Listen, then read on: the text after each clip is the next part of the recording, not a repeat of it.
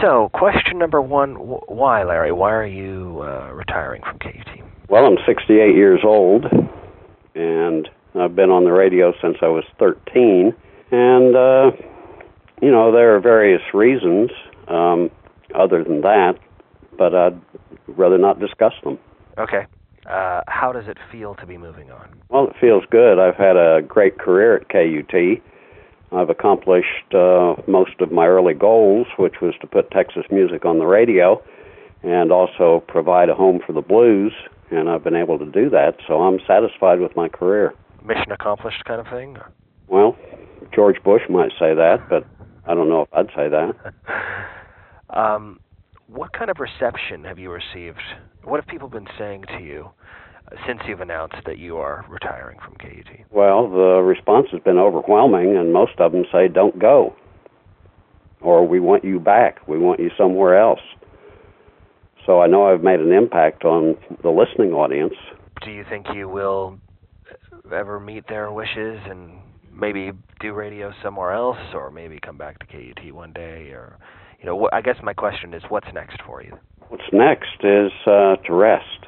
I've been on the radio for a long time, and um, I need to re-energize a little bit. I'm going to take a trip up to the Midwest. My uh, high school reunion, the 50th, is um, middle of September, so I'm going to go to my old hometown, do some research on my autobiography by visiting the old stomping grounds, and then I'll go up to Ann Arbor and spend a couple of weeks up there and uh, do more research on my autobiography. I had a, a tumultuous career in uh, Ann Arbor and Detroit, and so I want to look up some old friends and just uh, remind myself of uh, those eight years I spent in Michigan before I came to Texas in 1977, and uh, uh, just do the background that I need to do so I can continue to write my autobiography. I've been working on it for many years, and uh, it's time to wrap that up. So I'm going to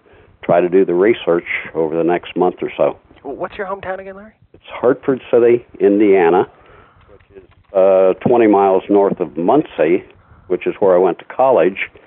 I'm a 1967 graduate of Ball State University, and I have a degree in English, radio, and television, and I studied in broadcasting classes with David Letterman. Wow, really? So you and David Letterman were friends?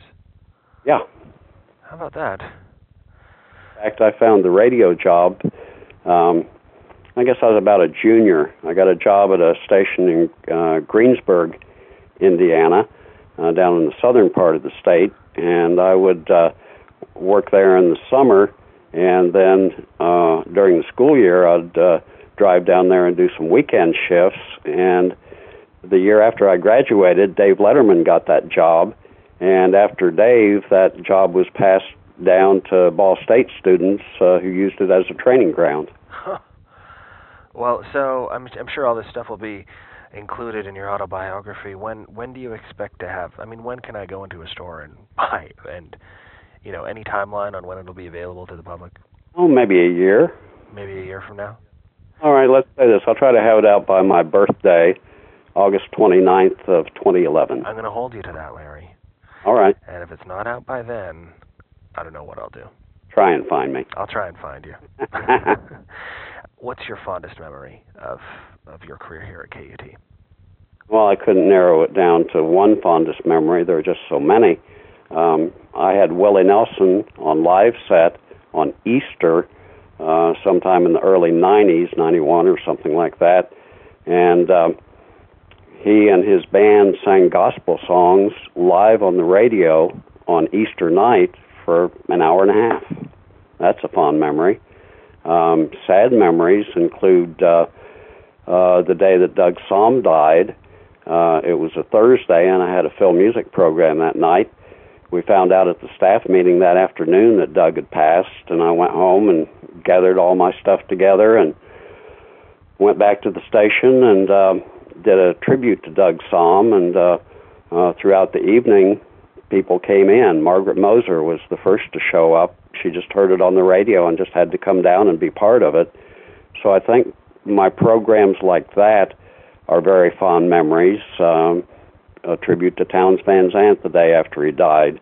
Uh, people knew uh, that if I was doing a tribute to somebody and they should be in the studio to be part of it, that they were welcome. I had an open door policy uh, on things like that.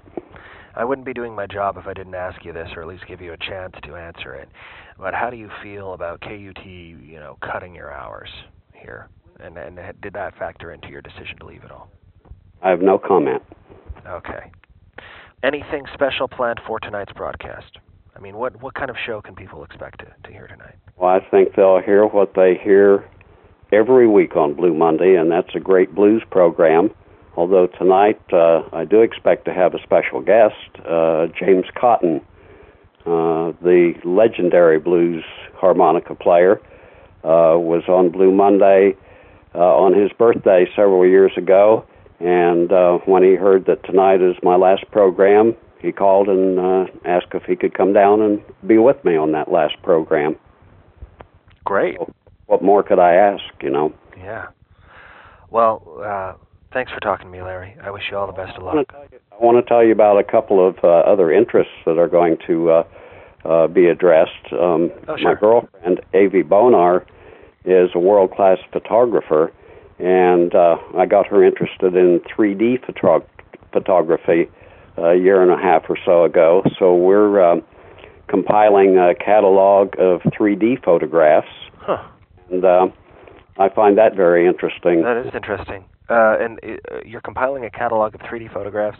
And when will that? Is that going to be a public thing, or is, it, will that be published, or?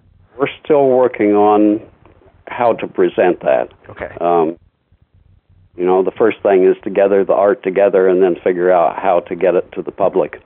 Cool. Well, that sounds neat. So, how do you see them? Is it with the special glasses or something? Well, um, yes, you can use a viewer. Uh, what it is, it's a double image, side by side, an image for your right eye and an image for your left eye, and the viewer uh, coalesces those two together, huh. uh, 3D image. It's thrilling. Cool.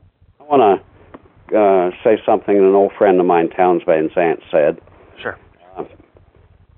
When he talked about his songwriting and his songs, he said, All those songs are up there in the sky, and what I do is I pull them down and I write them.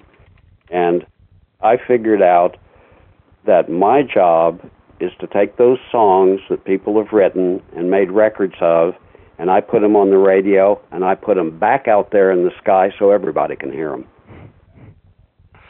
That's a nice note to end on, Larry. All right. Thank you. I appreciate your time, Larry. Thank you very much, man. All right. Have a Bye. good show. Bye.